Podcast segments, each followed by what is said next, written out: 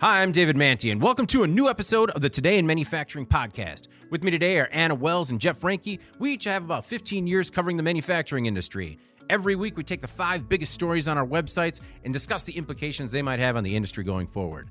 Before we get started, please make sure to like, share, and subscribe to the podcast. You could also help us out a lot by giving the podcast a positive review on whatever platform you use. Finally, if you want to email the podcast, you can reach any of us at Jeff, Anna, or David at IEN.com with email the podcast in the subject line. How you guys doing this week? Missed you last week.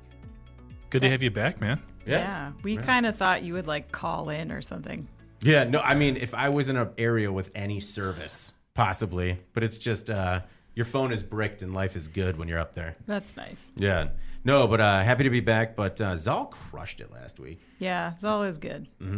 I also kind of want him to do like audiobooks because I Yeah. could I could just listen to his acerbic, soothing tone at length. Except for he would stop like every few lines and be like, "Really? Yeah, no, No one would say that." Yeah, especially creative nonfiction where you just get a lot of sure if you're yeah. into that. All right. Mm-hmm. All right. Our first story this week Peloton flaw allows hackers to watch users. The Peloton Bike Plus is vulnerable, and users were recently warned of a security threat that allows hackers to control the touchscreen and steal information. What's worse is that they can even watch riders as they sit and spin. McAfee discovered the flaw, which allows access to the bike screen where hackers install fake apps and trick users into providing login information. The bright side is that the issue only affects lower cost bikes primarily used in public spaces. Hackers need to physically access the screen using a USB drive with malicious code. I was also interested to see that the low end bike that it affects is still three grand, Anna. Mm-hmm. It is uh Peloton's having a really bad year so far. It really has. Um, I mean, for, first of all, the story I thought was funny a little bit at least because isn't the Peloton bike experience where you're like live streaming your workout anyway to other people? Yeah. Yeah. So if this hacker just had three thousand dollars, they could just buy a Peloton and watch you work out already. Anyways, yeah. Yeah. What's the big deal? Yeah, not threaten prosecution either. Right. But it's a pricey bike. as you said. yeah. yeah. It's a little bit more expensive than the USB drive. It is. but back to Peloton's mixed bag of a year. So fitness equipment sales are through the roof, as we know. Um, but Peloton famously had to recall its treadmills in the U.S. after dozens of injuries and one death due to a design flaw. Um, the the device was actually capable of ensnaring people, pets' limbs. Like it was bad, and and this did a number on the company's stock, which is still down like twenty percent from six months ago. So think about that in, in the kind of environment that, that fitness equipment is, is having a good year, you know. So that's that's bad. Um, and then now this, which I think is maybe an overblown story. I mean, the fact that you have to you'd have to like be in a gym Yeah, with like a. USB drive installing a mal- malware, you know, that's that's seems unlikely. Um, but it's a security flaw nonetheless, and bad news for Peloton. I think further bad news. Right? I feel like you might see this hacker coming a mile away. Like the nefarious type walking into the gym with just something clutched in his hand. It's like he's not wearing sweats. He's wearing a black leather jacket. Uh, Jeff, what do you think this has to say about, you know, cybersecurity in general? And it seems like everything's really vulnerable right now. Yeah, I don't know which part of this is worse, like the creep factor Mm-hmm. of somebody watching somebody else work out, or the fact that they're trying to steal all this personal data. Like Yeah. two very sort of unsettling elements. I think here. it's definitely the first. yeah, It's like it's weird. like when I found out that it was so. I mean, it's creepy. You know, you could watch the person, but it's like, who does that? But I mean, it's ca- so we know that the flaw means that's capable of happening. But is anyone really doing that? I think so. You know, Oh, there I think- has to be. If they're if they're making a point of saying that's possible, there is Yeah. some sort of whatever out there t- like going after it. So yeah. Uh, I think one of the things this kind of speaks to too. I mean, Peloton is kind of about customizing that experience as well when you're working out, doing different things, having you know that person in front of you, encouraging you, motivating you, all that kind of stuff. Over really the last probably five years, that's been such an, a trend, such an uptick in everything. Customized for the user. You know, we talk about manufacturing to order now and stuff like that, how that's impacting production models and, and um, supply chain and stuff like that. So at some point, though, if, if you do want things so highly customized, that means that data is being held someplace it's being accessed it's being it's out there potentially for somebody to grab onto so as we get into this sort of social trend of everything being special and customized as much as it possibly can which we all like mm-hmm. we also have to be aware that that data is vulnerable now mm-hmm. everybody's going after any type of piece of information they can possibly garner now here it would take a little bit of a proactive approach from the user they would have to input some information because it's like a phony app that pops up on the screen mm. but still um, I, I, think it's sort of two trends that are rising at the same level, but definitely working in contrast to each other. We want it just for us, but then we're given all that data out there, and it becomes vulnerable to these types of hacks. Mm-hmm. So it's it's more than just um, you know Peloton and exercise equipment. It, this kind of says a bigger issue, I think, going forward with a lot of these types of products. Oh yeah, period. Absolutely. Uh, McAfee and Peloton partnered on to create a mandatory software update to fix the problem. And or uh, McAfee also took the opportunity to like scold people, or you know, it was a teachable moment. You know, you could. They said, "quote Stay on top of software updates from device manufacturers." And at first, I thought, "Can't tell me what to do." But then I remembered like three laptops ago, didn't do any of the mm-hmm. updates, bricked that thing. McAfee loves to tell you what to do. They're so condescending with their little square that pops up and tells yeah. you like you're at risk. Continue to be at risk, and you have to click that. Yeah. Uh, did you uh, not possibly missed my next note, which says enough with the damn pop-ups already. I know. Sorry, I did miss it. oh no, you're paying for it though. I, no, just I'm, don't don't pay for McAfee then. I'm not. I'm not. I don't and that's want why to. they're reminding us. Yep. They're saying, hey, in case you missed it, you're at risk mm-hmm. because mm-hmm. you're not paying. And uh, See, I, I, I, pay for it. I got the subscription. It's oh just, yeah, it works great. Yeah. And uh, does it keep switching you to secure search also? Oh no. Yeah, like uh, that is a pain. Yeah, so yeah. a random update always switches me out of Chrome into secure search, and I don't want your worse than Bing search on my laptop. You know, yeah. No, that is a pain. I would agree. That sucks. Yeah. So I did like how they, uh, you know, they took a, an opportunity to make it a teachable moment for people. Which, you know, while I gripe on it, it is important to do those updates to make everything run smoothly. Mm-hmm. Uh, the member of Geek Squad definitely laughed at me because he's like, I just did the updates. So I did kind of think it was funny that both of you sort of gravitated towards the same thing. Like, I'll do it when I want to do it. Mm-hmm. Don't tell me to be better. Yeah. Right. I'll be the worst. Yeah. yeah. That's my right. Yeah. Well, it's, uh, you know, you just stay away from nefarious websites and you should be fine, right? nefarious websites. Uh. Moving on. Our next story this week 40 cows escape slaughterhouse. A gate at a meatpacking facility was accidentally left open in Pico Rivera, California, a community southeast of LA. Around 7:30 p.m., 40 cows escaped and made a run for it into the suburbs about a mile away from the facility. One cow had to be killed after it charged a family and knocked them to the ground. They sustained minor inju- injuries. Officers on horseback helped wrangle the cows and get them back to the facility. However, only 38 made it back. One was put down, but Anna, one elusive cow, remains on the land. The this, ringleader. Where's that cow? This is the best story of all time because it is super weird. Mm-hmm. So it was weird enough when we ran it the other day, but there's been some fun developments since. So as you mentioned, one cow was still unavailable at the time of printing. yeah. Um, so anyway, um, you can't hide out for long in an LA suburb if you're a cow. Mm-hmm. I don't think. Um, so this cow was eventually spotted in a park, which was actually like several miles away from the slaughterhouse. Um, obviously, the cow was surrounded by vehicles. Then they tracked then, it down. Yeah, and then an employee of the meatpacking plant tried to lasso it oh. while it was quote tangled in a small tree. what? What is wow. happening? Yeah. Yeah. Um, so after the cow was apprehended, which it was, um, it gets way weirder. So we have since learned that Grammy-winning songwriter Diane Warren, who wrote "If I Could Turn Back Time" and "Nothing's Gonna Stop Us Now," some hot favorites from oh, the '80s, classics. She has stepped in to facilitate allowing the animal to be taken to a sanctuary to live out the rest of its life. She's like working with the city mm-hmm. um, and the uh, the facility that it escaped from. So Meanwhile, a vigil has been held outside of Manning Beef, um, where activists are asking that all of the cows that escaped be released to sanctuary. Um, Wow. Because that's what Well- meatpacking plants are all about. But okay, so that's actually. Uh, do you guys remember the St. Louis Six? So it like in 2017, same thing. Star Packing Company in Missouri, uh, six renegade bovines break out and they're running loose in St. Louis, Missouri, downtown. It was a thing. It captured. It was a media sensation because they were eluding animal control workers and uh, and police.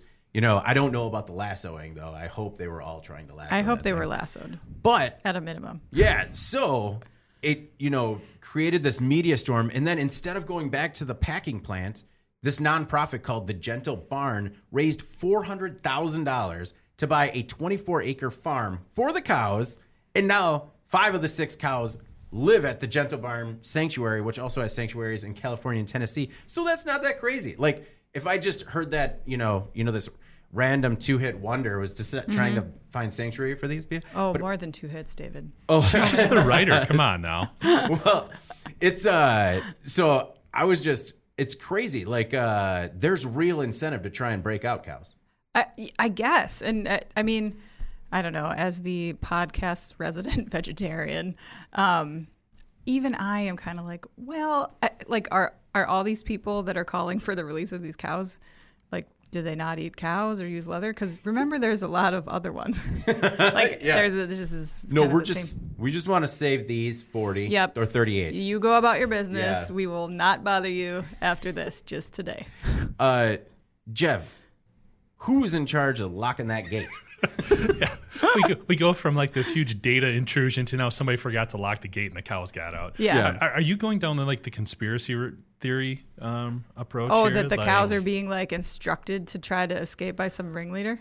Yeah. Or was or from- like uh from- this, was PETA? this people people let the cows out? oh, trying to free them. Yeah, was that what was that I don't- Oh. I don't know. I mean, uh, I guess we'll have to wait to see, like, for the uh, steady cam footage of like the great breakout of the uh, where we now the uh, I think LA somebody just forgot to flip the latch. Yeah. I think that's pretty much what happened here. But um, the one thing though, when they talk about like freeing these cows, this is like a couple of hundred thousand dollars in beef Mm-hmm. rolling down the street here. So from an economic perspective, I'm pretty sure this company wants these cows back just for that reason. Mm-hmm. I mean, this is a lot going on. Plus, I mean, we've, with all the pandemic stuff, there has been sort of a run on beef. I Huge mean, there is a shortage of Yeah. it right now. So even though it's only 40 cows, I mean, to this facility, that's a big deal. Mm-hmm. What I'm kind of curious about too is how did these cows get a mile, Mm-hmm. like into town, without nobody noticing?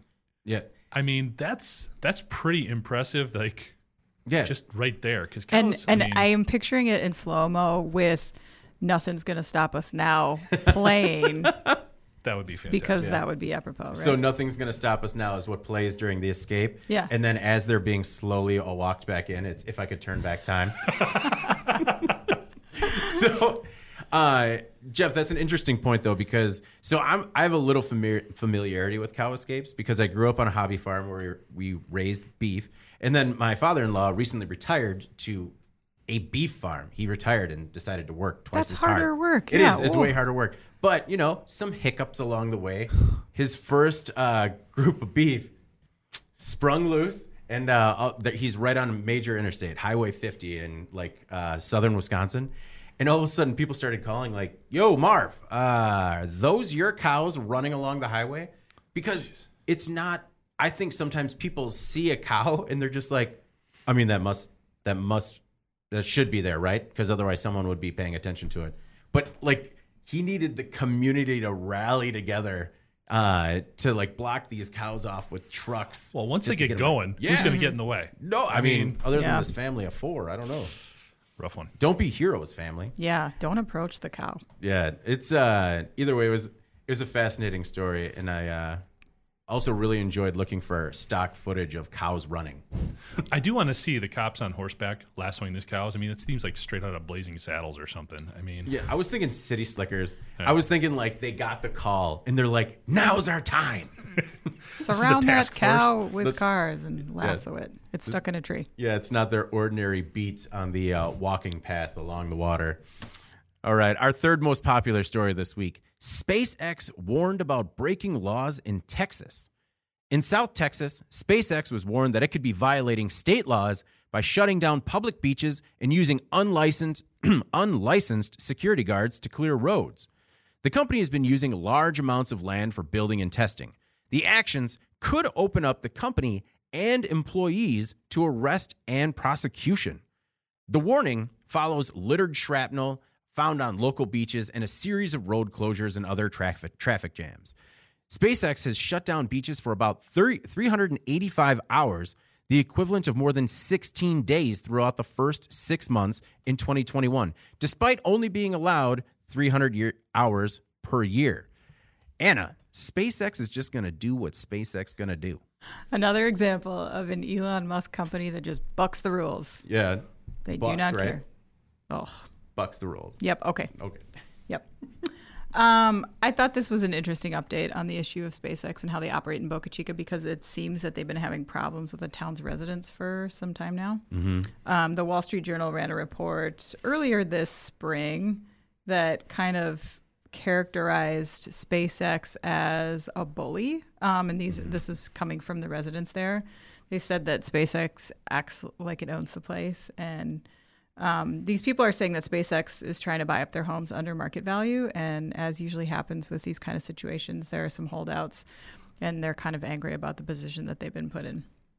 Um, evidence also suggests that SpaceX's plan may be to incorporate kind of a company town, um, which is sort of an antiquated idea, but um, uh, they would be able to potentially exercise eminent domain if they did that, which would give them a lot more control, kind of over operations, regulatory stuff, um, closing down roads, things like that. Um, and to be fair to SpaceX, I think you know they are worried about having people living that close to a rocket launch site. Um, from a safety risk perspective, but also from a liability standpoint, I would assume. So there's more to be seen here. I'm sure that those uh, residents maybe appreciate the fact that SpaceX is being warned. Um, but yeah, it's not the first time or last time that they're probably going to run into trouble with the local ordinances. Uh, Jeff, what do you think is uh, SpaceX's next move? Well, first of all, I don't understand why it took so long. They've been launching stuff for two years. Yeah. And really, it goes back even further than that. When Musk was buying, he was sending people solicitations. I mean, we even get these in the mail sometimes, right? Like, we're interested in buying your house. Yeah. And he bought a lot of these places over value. Well, it stands to reason, right? They get their stuff's falling in your front yard. Yeah, the market value is going to go down a little bit. So I understand why these residents are upset. But how did it take so long for law enforcement to get involved and sort of not come to the rescue, but start scolding them a little bit mm-hmm. as to what they were doing? So it, it the timing just seems weird to me, especially when you figure in that Elon Musk just moved to Texas himself. Mm-hmm. They're building this huge gigafactory just outside of Austin, which they got like $60 million in tax breaks for from the state of Texas. So, how much, who has more clout here? Oh yeah. I mean, who? What is this? Is this more to appease those residents? So law enforcement saying, "Hey, we got your back. We're not just going to let them run all over the place." But at the same time, we kind of are because I got I picked up the like lip service vibe a little bit Yeah. because it sounds like you know while they did use those uh, strong arm tactics to get the mostly retiree community out of there, those people have been they, replaced with they weren't strong arm tactics. This was, I think they said- initially it was not. correct. I think that's like the remaining people. It's like uh, the second wave and third wave of Foxconn through Wisconsin. well, to me, it feels more like okay, we knew you told we told you we were going to build this place. Yeah. We offered you more than what your property was worth, understanding you have complete right not to sell, but we're here now. Mm-hmm. Now that doesn't mean you got to be a crappy neighbor, Yeah. but you knew it was coming. But either way, people have moved out, and the people that have moved in are Musk like fanboys. They're like murals to the guy there. So I, that's why I thought it was kind of lip service. And also to your point about, uh, so according to Texas Monthly, uh, they wrote, "For better or worse, Boca Chica belongs to Elon now." He's come. He's even come up with the new name for the town, which he said was going to be Starbase Texas. I saw that. That is just. I mean, I get it. It's cool. Like uh, Boca Chica's got a cool, cool ring to it, but it's not Starbase. And I mean, we previously questioned what they're going to do with the debris cleanup, but employees are putting themselves on the line here. If the police actually make good on these threats, these are employees that are going to be arrested. I mean, the company might face some sort of fines, but I'm not going to. It's like at some point when I'm, uh, if I'm working the crew that's shutting down the road and they're like, we're going to arrest you if you don't move, I'm just like, all right, see you. you know, I'm going to back up. Yeah, but if you're like an old man that's lived there for a really long time and you hear this stuff like Elon Musk is renaming your town and he's going to, you know, like he owns Yeah. it now and like that makes you so mad, right? If you're already a holdout, Fair. like this does not help the situation. He should be I know it's hard for him to exercise humility, but he needs to keep his mouth shut and like try to be diligent through this situation. I don't think the the solution is to like be brash via the media and via social media. Um, and Jeff, to your other point about are they really going to do anything about it? When Musk came out and said it's going to be Starbase Texas, uh, the Texas Monthly mentioned that local officials gently reminded the billionaire that he had to ask permission first. So he comes out and says, and they're like, hey, hey, hey, just ask. I guess, yeah, I, I, yeah. I don't know. Boca Chica is a weird name for a town that owns like space exploration company. True. It does definitely sound like a retirement community more than cutting edge technology. Than star base. Starbase is a little over the top, but I mean, they're not, Elon's not a subtle guy. it's true. It's true. but I'm glad Anna wants to rein him in a little bit. You know, I think hopefully he will take some of that advice and be like, you know what, I do need to calm down. Yeah, Just- he said he's going to be like, I was listening to the Today in Manufacturing podcast as I do every Monday. and, you know, they brought up some good points about my attitude. I mean, we would just crush the reviews at that point. uh, our second most popular story on the site this week a union leader killed by a truck driving through picket line. The leader of a labor union was killed in northern Italy after he, was hit by a truck that broke through a picket line outside a warehouse facility. About 20 people who work for Lidl, an international supermarket chain, were protesting outside the facility when a truck driver trying to leave the facility drove through a line of picketers blocking the gate. A 37 year old worker was dragged for several yards. The driver was jailed for alleged vehicu- vehicular. The driver was jailed for vehicular homicide. Two other protesters were also hit by the truck and suffered minor injuries. The picketers were pushing for better working conditions. And Jeff, I just don't believe this is what they were pushing for. Yeah, this is horrible. It's Man gruesome. alive. Mm-hmm. It goes on to say the driver actually did like leave, sped away. Yeah. must have had a sort of a attack of conscience and and came back and you know was working with law author legal authorities and stuff. Um, yeah, I think the the incident itself sort of speaks for itself. There's there's not a lot more to say there. What is interesting when you look at how do you say it? little I think it's Lidl. Lidl Could be easily wrong. not as big here in the U.S. They use kind of an Aldi type of model, if you're familiar with them. Here in the U.S., sort of a, a lower cost, sort of discount um, grocery chain store, but there are like 12,000 locations across the world. Okay. About 100 here in the U.S. I did do some comparisons when we look at Pick and Save, which is a regional grocery chain around here. Lidl's uh, pay is probably about a buck an hour less for a lot of entryway entry level positions, and for managers, upwards of like almost ten thousand dollars a year less Oh, wow. for salaries. So there is something to be said for some of what they were looking to do. Now those are U.S. numbers. Not sure exactly how that translates to Italy and other places of the world, but there you could definitely see how there may be more tension in that type of environment if they were able to look at other competitors saying we just we want to come on par with what the market is offering other individuals within our sort of job skills or requirements or operating environment. So, um, yeah, really hard there. But um, yeah, we'll see if there's a continued fallout from this and what happens to this truck driver. Well, a couple of weeks ago, Anna, we were talking about how um, other workers are looking at uh, disrupting labor or striking, but I think we have to sometimes step back and realize that there are risks with that behavior. Yeah, I mean, you know, today public feeling towards labor unions is is more positive than it's been in like 5 decades. I just saw a report about this. It's like people's feeling sentiments toward big business is really low right now, but towards organized labor is very high. Um, more than half of those surveyed said they'd vote for a, a union in their own workplace. However, only 11% are currently represented by one now.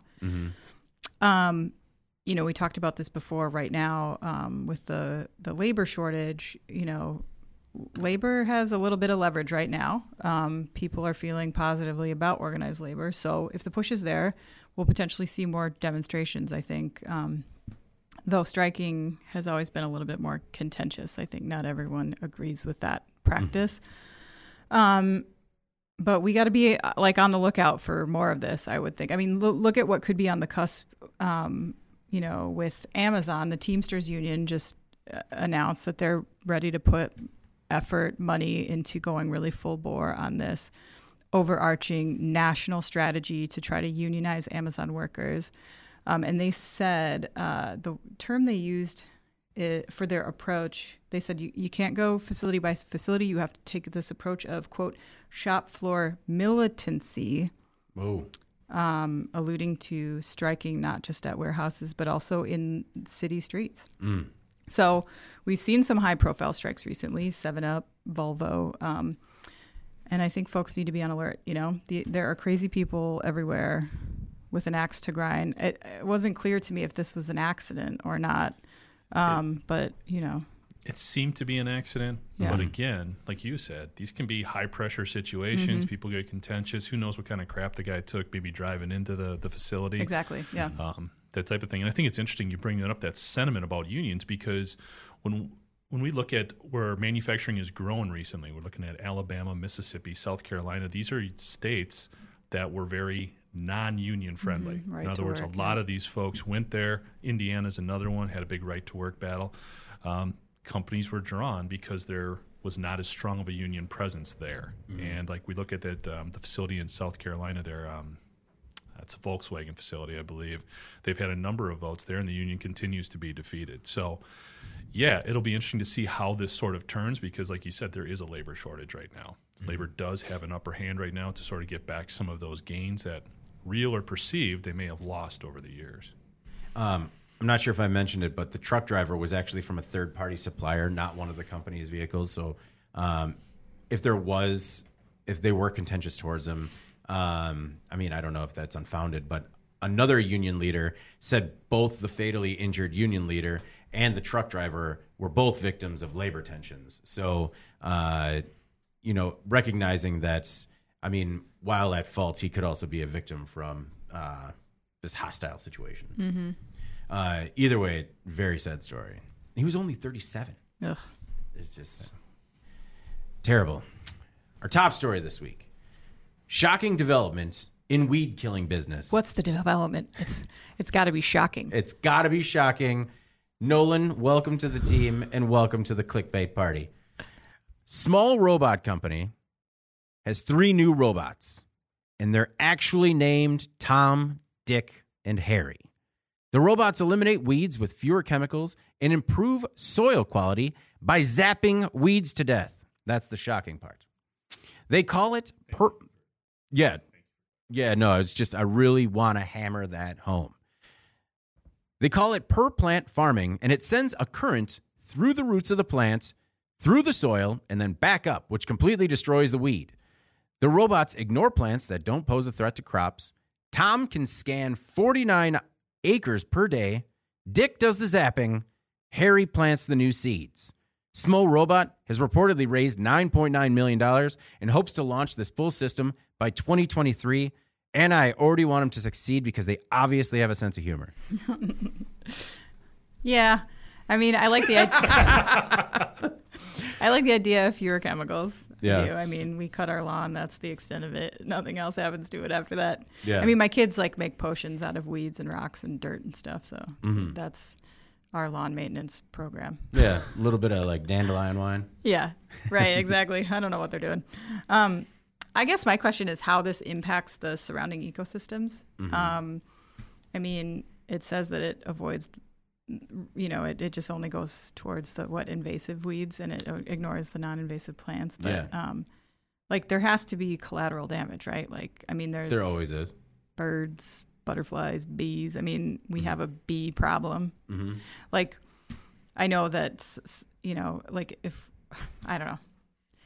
No, I- it's it's valid because yeah. if you're if you're killing a plant, there is some sort of insect, whether it's destructive or positive or whatever. For Mm-hmm. our from our perspective, something eats that bug. Right. Okay, so then there is that that ripple effect that yeah, you definitely have to be aware of whenever you start messing with agriculture. Well, Dick, I- yeah. Dick kills the weed, but then Harry comes in, drops a new seed in. Okay, but Efficiency. yeah, but I mean, you can't tell me that like a a bug can withstand an electrical pulse. Like No, I don't it's probably believe gonna- that. And even like field animals that play an important role in like the food chain in the agricultural environment. Like, what happens to like them? I don't know. It just seems like a lot could happen there. And also, I don't know. I mean, what like what's the extent of the pulse? Like, I mean, Mm-hmm. we know that like fracking is now causing like earthquakes to occur. Like, do we know what we're allegedly. doing? Some sort of I, allegedly, some sort of. Uh, so you're talking about like a, a kind of a butterfly effect.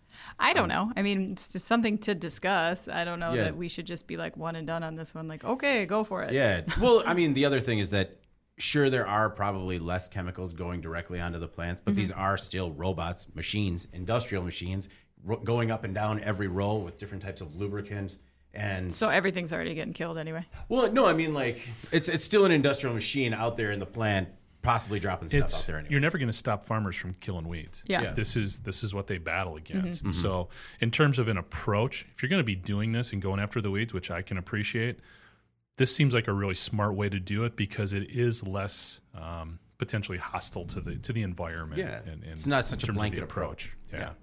Um, I like looking at. I was surprised how fast it can actually move and detect and, and do what it's going to do. So, because at first I was thinking, especially when you look at the name Small Robot Company, I'm thinking something crawling around. What's it really Mm-hmm. going to accomplish? But I mean, it's a fairly good sized unit and could probably um, get through a field in pretty good time. So I think it's a cool idea. The one thing that I was wondering about though is if you're shooting an electric charge into something like right before we got all this rain here, it was super dry. Like how is this not like a fire hazard in some situations? sure. That would be my bigger concern. Yeah. Is it's great to kill the weeds. Let's let's not burn the whole crop down. Yeah. But overall, cool idea. And it is kind of a look at how more automation is going into agriculture, where they're using machine vision to know when uh, uh, fruit and vegetables are absolutely ripe, uh, uh, and programming cobots to be able to uh, pick them at every, you know, uh, sort of just in time or at the perfect time every time. So that way, uh, you don't just have hundreds of workers out there uh, picking the entire crop. It's sort of, you know, uh, more efficient, I guess. Yeah, yeah. Um, so I think similar to uh, you know the uh, the smelling drone at the waste facility a couple of weeks ago. I think not letting that one go. All I think it's a step in the right direction, and I don't think the pulse is enough to start a wildfire, hopefully, or an earthquake. But Yeah. those are good follow up questions. No, I'll, I mean, I'll take your point. Like, if the alternative is, you know, these really harsh crop dusting, you know? pesticides, Yeah. then yeah, I mean, it's worth exploring for Yeah. sure. Um, and you know, I understand about the small animals and stuff, but with the uh, you know when they kill the weed, and if there was any collateral damage bug wise, you know that might help enrich the soil also, um, just because it would you know they're killing the weed not with a chemical, it's going back into the soil, um, so that might be a benefit. Um, so what I found interesting was that Tom came first in April, and he's currently on three farms. But Dick and Harry are still in the prototype stage, and it's going to be like an as a service sort of deal. Like you're not just going to buy Tom, Dick, and Harry. Oh, sure. Okay. But they'll come and for five hundred and sixty dollars for every two and a half acres, they'll work your land. That's so a, sounds like a good deal. it's a good deal, and it might not. You know, are, do you know? Are these things battery powered? Or are they electric? I don't know. Because I always thought agriculture is a great venue also for electric vehicles. Yeah. Because of the the demand is pr- it's rigorous, but it's straightforward. You know exactly what you're getting in terms of terrain and stuff like that. So if we can incorporate that into this type of technology as well, I think Yeah. that's a huge win. Or maybe even uh, some sort of solar power. Yeah. Um, all right, moving on to our next segment. In case you missed it, the stories that were not as popular on the websites, but stand to make a big impact on the industry going forward. Uh, Anna, what was your in case you missed it this week? Uh, in case you missed it, don't buy a car right now, unless you absolutely have to. Yeah. Uh, this week we ran a story sourced from the AP that claims that um, some used vehicles now cost more than their original sticker price. Oh my goodness. I know that's really hard to even get your mind around, right? Yeah. So according to the story, the average price of a used car has gone up 30% this year. So while this phenomenon of selling over sticker price is generally applied to um, very high demand vehicles like pickup trucks, um, it still isn't cheap to get yourself really any old used car. So it sounds like dealerships are working in this bubble and they're overpaying for inventory because they cannot get new inventory. I mean, we know about this semiconductor shortage. Uh, automakers are having a really hard time getting around that to pump out the vehicles that they need to sell. So um, I guess my point here, the lesson is, is that there is. This is an excuse to keep driving your old beater. Yeah. You- like the, you don't have to like apologize for it. Yeah. The time is is now. Just keep running that thing. As people that have bought cars to only run them into the ground, this is our time. Mm-hmm. I know. No, it is. Uh, I think it's interesting, and I was also when I read this, I was also wondering, could this be Jeff? Could this be what gets car sharing services off the ground? Oof. Still no. Still no from Jeff. I, I don't No. think so. I don't. I mean, it's it's a good thought. Yeah. I just think there's a certain independence that car owners have, and giving that up would be tough. I think, and I guess maybe for new drivers, that's that's something that could could grow in popularity. It already has. Mm-hmm. I, boy, But if you're Maybe. in the market, say your car right now, say you have that beater that you've driven into the ground, and the market is so crazy right now. Maybe you look and think, and maybe even as a bridge, you you do car sharing. I don't know. See, this is so the that construct is so foreign to me because like I just want my car so whenever I need to go get something, I can just go. Yeah. Mm-hmm. And if you're if you're in a routine or you have a lifestyle where you know I just you know I just need the car to go to mom's at Thanksgiving or once in a while I need to head someplace else and it's sort of a given structure when you actually need that car, then yes, I would mm-hmm. agree. And I think that's where a lot of those like smaller smart car types of developments are have come from could this help boost car sharing? You would th- actually, you know, you would think it would, especially in urban areas mm-hmm. where people are looking. It's crazy to park. It's crazy to own a car. All that kind of stuff. So yeah, I could see this inventory run definitely having an impact there, mm-hmm. or kind of what Anna alluded to: people just holding on to cars for a long time. Cars are already older per, on average than they ever have been. Mm-hmm. Mm-hmm. So, and that's part of that is because they're made better. Part of it is now economic factors. What I always wonder too, and I look at these, and not to get too far off topic, is what got the automakers in trouble was making too many cars. Oh, and yeah. not selling enough of them. And there was an over demand, um, oversupply, not enough demand. They were basically giving cars away to rental companies and stuff like that, selling them at a loss. When all of this starts to even out a little bit more, they can get ramped up. I just hope they don't go back to the same situation. I think some of this, you don't want it to this extreme where a three year old car is worth more now than it was before. I mean, that's definitely going the wrong direction. You just hope they don't overcorrect um, when they see some of these factors. And I think part of the problem is that as a result of the pandemic, people are still really hesitant to use car, use car services like Uber, Lyft, or even rent cars. I think that's true, and um, we it was documented at the beginning of the pandemic that in urban areas people were using mass transit less and buying bikes, scooters, cars. People that had never owned cars before were buying cars. Um, I don't know how much of an impact that had on demand um, because that feels like maybe more of like a, a blip scenario. But to your point, I do think you're right that there's not people are hesitant to get back in a taxi cab or whatever Yeah. that they need to, um, or yeah, vehicle sharing. I don't know. Not everyone's comfortable with that. I'm not yet. Well, and I don't know how it, you know. I it, you have to be in like an urban area where there's a, that infrastructure is very broad. Like where we are, we're in a mid-sized city. I don't know that there's enough demand that it would be convenient enough. Um, you know, if there's only like friggin' three cars to share. Uh, Yeah. I don't know. You know what I mean? Yeah, don't- you're, they're booking three months out. yeah. Yeah. No, the one Yaris. No one, no one could get its hands on it. Um, Jeff, what's your in case you missed it this week? So Anna loves it when I drop these like dad sayings type things. So I this love it, one's this yeah. one's just it. for her. Okay. Because one of the things that I like to tell my kids is you have two choices. You can either dwell on the problem or focus on a solution. Hmm. I think Lego has decided to focus on a solution. What they are doing is they are taking all of this crappy plastic that I can't pronounce the right name, so I'm just going to call it the PET stuff. PT. Yeah. Basically, all those bottles that are not getting recycled properly end up in the ocean. All of these bad things, they're making Legos out of them. They've found a way to basically make the regular size Legos one liter bottle. That's like ten Legos. Excuse Yeah. me. No. Yeah, no, 10 2 by 4 bricks. Yeah. Sorry, I was captivated by this story. I thought this was awesome. Yeah. Um, I mean, talk about taking, okay, we have this issue, we have the technology to recycle it, but let's go a step further and actually make it a functional product. Uh, I think it's awesome. I think there's endless opportunities here. If they can get this to work, right now they're just in the prototyping stage. It's not a marketable product yet.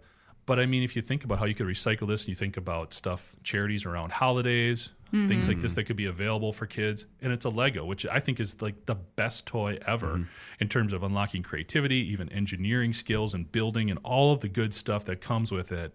Um, I just thought this was great um, that this company has decided to go this route. when you talk about focusing on a solution, and they did that, and they put 150 engineers and material scientists on it. They've gone through 250 different iterations of materials because they are very careful with that IP. You know, a Lego's got to play like a Lego and clutch like a Lego. And uh, so they say while they feel like they're close, and I mean they are rig- rigorous in terms of the they get these the uh, the plastic flakes and then they're washed and then they're granulated. You know, it's uh, we see some of these uh, like I think of 3D printers when they were using recycled plastic, and you look in the bin and you're just like something's gonna jam in there. Um, I think they've been they've been very rigorous, careful, and they still say they're a year out because uh, they can't make them they can't color them yet. So, uh, but I think this is a great story in terms of sustainability. I love it, and I, you know, I think we kind of um, this has become more prominent and focused on in the last couple years, I think. But we kind of glazed over on plastic recycling. I think people um, took it at face value that every piece of plastic they could use was equal on some level of recyclability, and that it could all be recycled, and it was no big deal. So people don't cut back on their use because they think, well, they can, you know. Yeah. But it's really not that simple, and there's a lot of waste um, in plastic recycling and a lot of um, problems that we've had uh, with those materials. So the fact that a manufacturer is incorporating this into sort of a closed loop system, recycling some of the um, you know some of this stuff and trying to make a, a usable product out of it is awesome, and I love it. Yeah, Jeff, I don't, and they're not going to go broke figuring this out because last year they were worth like more than 7.5 billion. Well, Lego's been up and down. I mean, they did have some struggles, but I think in addition to the toys being great, I mean, all the licensing deals they have for their movies, the and, and some yeah. of the other cartoons and shows and stuff, which Oh, is sure. awesome. I mean, if there's one company that can capitalize on merchandising and, and licensing everything they have, I couldn't happen to a better place as far as I'm concerned. Is whatever they need to support their efforts is uh, it's great. I believe they're doing this with Barbie also. Like they're trying to make a recycled Barbie. Oh, I Um, but I mean, with young kids, we see how fast some of those toys get cashed out. So Yeah. if those could be more sustainable, I'd feel better about all the arms and limbs around the house. I know. I'll, I'll always buy used, man. Like I just can't. oh no, it's. I mean, that's the wheelhouse. The uh, Yeah. is that a bag of cars at a rummage sale? Yeah. yeah, You're confusing Barbies with GI Joes. yeah. GI Joes, yeah, we rip the arms off and He-Man guys and stuff. Barbies, I don't know, tend to stay together. They're At least sturdy? for my girls, they were pretty good with them. Yeah, Oh, okay. they're Okay. pretty. Yeah. They don't wrestle Barbies like we did. Oh no, Like, no, they it's don't kinda play with different. Barbies by just smashing them together until No, they one- don't throw them out of trees. Yeah. or slide them down railings. No, What's going on, Mom? Uh, it's a no. It's just a it's a severe battle royale. If they land on the rock, they win. exactly. Jeff, I thought your dad line was. To- I mean, I use a variation of that one myself. So Awesome, I support it. cool. Uh, we'll do a bonus episode of all of our best dad lines at the time. just like I know you know that was unnecessary. I know you know that. right? Just because you can't say your R's right doesn't make it easier for me to process. So adorable, though. All right. Mine, in case you missed it this week, smart thermostats were being manipulated on unknowing customers. So the energy industry in Texas continues to struggle. There was a cold snap in February that led to blackouts that left millions of citizens without power and as many as 700 deaths. Part of the problem was that people didn't listen. When ERCOT asked people to turn down the thermostat or turn up the turn down the thermostat and not use appliances, people didn't listen. Now, Texas is in the middle of a heat wave, and ERCOT again is asking residents to conserve energy to relieve the grid. The grid. But again, people didn't listen. And some, understandably so, because they had medical reasons, small children. But others didn't get the message or re- refused to comply. So, a couple days ago, residents noticed that they were waking up and their smart, connected thermostats were turned up. Someone was tur- touching the thermostat, and it wasn't loud enough for the dads in Texas to like notice it in their sleep. Mm-hmm. But it was being turned up to like 78, 80 degrees. And it wasn't until after the event that they received an alert saying that it was part of a three hour energy saving event. So the remote access was traced to what was called Smart Savers Texas. And it's a response program managed by EnergyHub and which manages multiple grids across the US. But people entered this sometimes unknowingly as part of a sweepstakes. So they entered a sweepstakes which put them in the Smart Savers Texas program and that's how they had access to their thermostats. So it told me a couple of things. One, what do we get with IoT all the time? Just Big Brother is going to be able to have a finger in everything they do. And this just, Jeff, to me, it is just proof that with connected devices, someone's going to have access to it. Because while this was traced to a program, no matter what, they're accessible. And, you know, Yeah, I'm going to tap into a lot of my creative vocabulary in describing this as just dumb. I mean, it was. I mean, they screwed up in, in earlier this year already. Yeah. Okay, so they've already got questionable reputation for the way they manage their resources, and now to do something like this without folks being fully aware of the dynamic. I've been in Houston in the summer. yeah. Are you kidding me? Yeah. You got to tell people if you're going to be messing with their AC. Mm-hmm. I mean, there's there's no way around that. So for these people to be caught off guard and yeah, wake up and it's 80 degrees in your house when you set the air conditioning at 10 degrees less than that. Mm-hmm. Yeah, this is ridiculous. I don't combat the reasoning behind it, but you need to effectively communicate these things Yeah. to people so they can participate. Overall, you're going to have a handful of people who just say, "Hell no, I'm not doing this." But by and large, if you say, hey guys, if we don't do this, we're going to have a brownout like California, they're going to figure it out and they will be reasonable. Now, again, that takes communication coordination and it also takes believing and having some faith in your utility provider, which ERCOT has damaged beyond Yeah. uh, all reason. However, the fact that they were doing this remotely, yeah, just a bad decision. Anna, couldn't there be a better way where maybe as part of being on the grid, you just agree that if there is an emergency, your your smart uh, your smart thermostat won't go over seventy or won't you know like uh, or over seventy five. I don't know. There's got to be a better way than after the fact or in the moment changing everyone's thermostats. Yeah, I don't know. I have mixed feelings about this one because I I want there to be a better way. They already asked people to do this and they didn't. Um, so I don't know. I, I struggle because like if if if they're really on the cusp of like maybe a catastrophic event again and they don't do it, then what's is it a better option yeah. to just let there be a blackout and then how long does it take to fix it?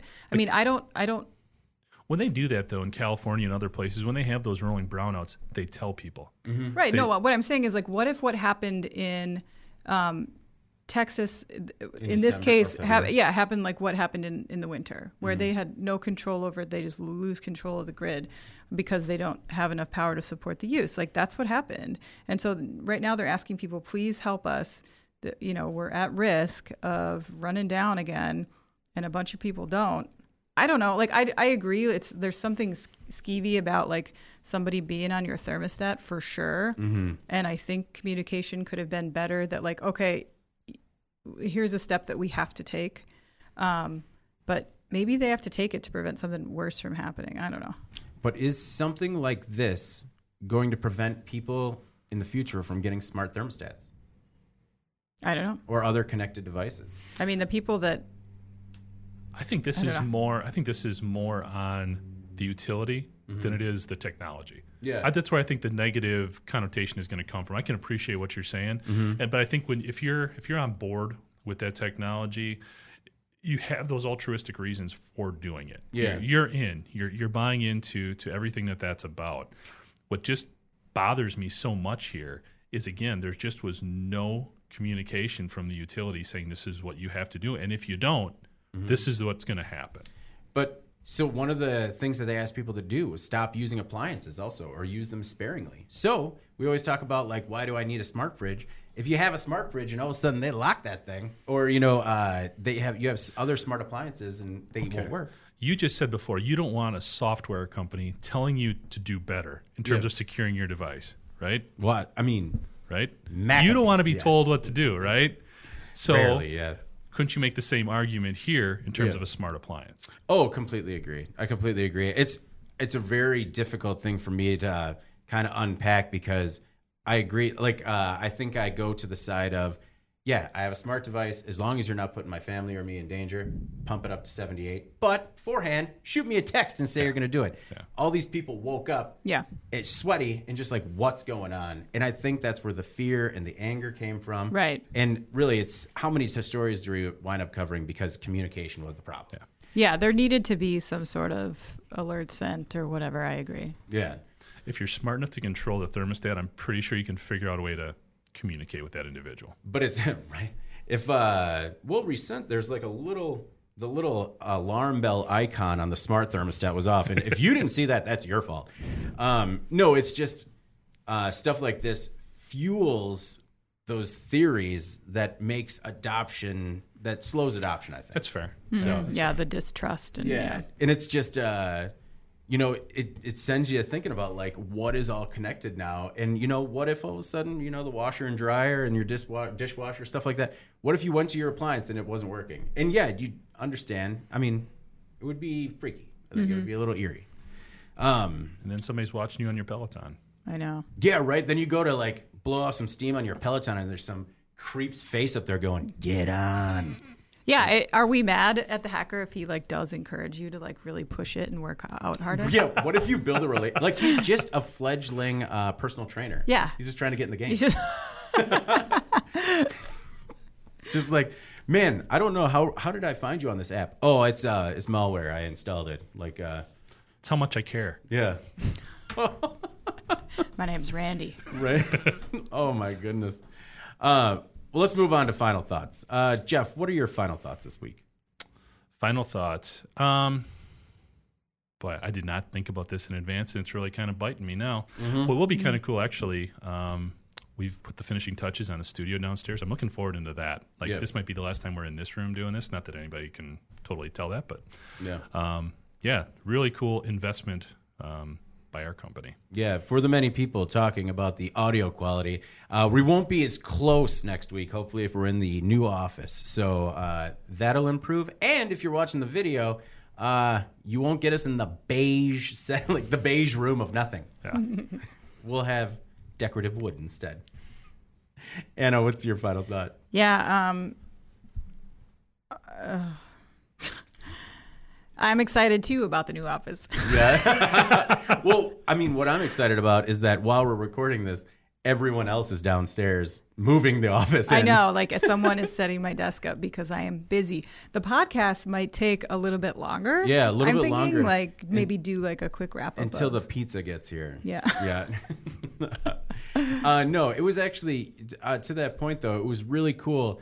Uh, I kind of uh, said something, sent something out on our um, uh, our Twitter accounts about how on Wednesday it was the most people we had in the office since March 12, 2020. Yeah. And we were all just in the office starting to move things around because we had a little bit more carpeting and stuff to get done. Mm-hmm. Um, but yeah, we got a we got a new studio, a new office, a very colorful office. But Mm-hmm. uh, I'm excited to get people back in. Yeah, I was talking to my husband um, the other day about like meal planning for when I'm back at the office, and I was like, "All right, I guess we're back to soup out of a box," which is super depressing to think about. But Yeah. was- yeah, that was a nice break while I had it. Yeah, no, it's uh, the Tupperware is coming back out.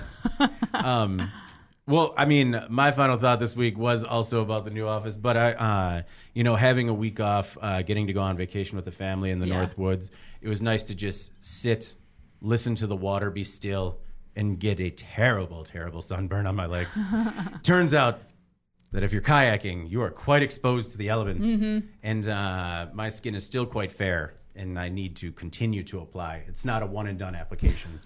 So uh, we're just we're just past itchy, so we're almost usable again. Just past itchy. Yeah, where the sunburn heals. And Good like band name. just past itchy. Just past itchy. Past itchy. Right, they're a regional band. They do mostly midliner. Um, well, awesome. Uh, well, before we go, please make sure to like, subscribe, and share the podcast. To email the podcast, you can reach any of us at Jeff, Anna, or David at IEN.com with email the subject and uh, email the podcast in the subject line. And if you want to make sure you get it first, subscribe to our daily or weekly newsletters. For Jeff and Anna, I'm David Mantey, and this is the Today in Manufacturing podcast. We'll see you next week. Thank you for listening to the Today in Manufacturing podcast.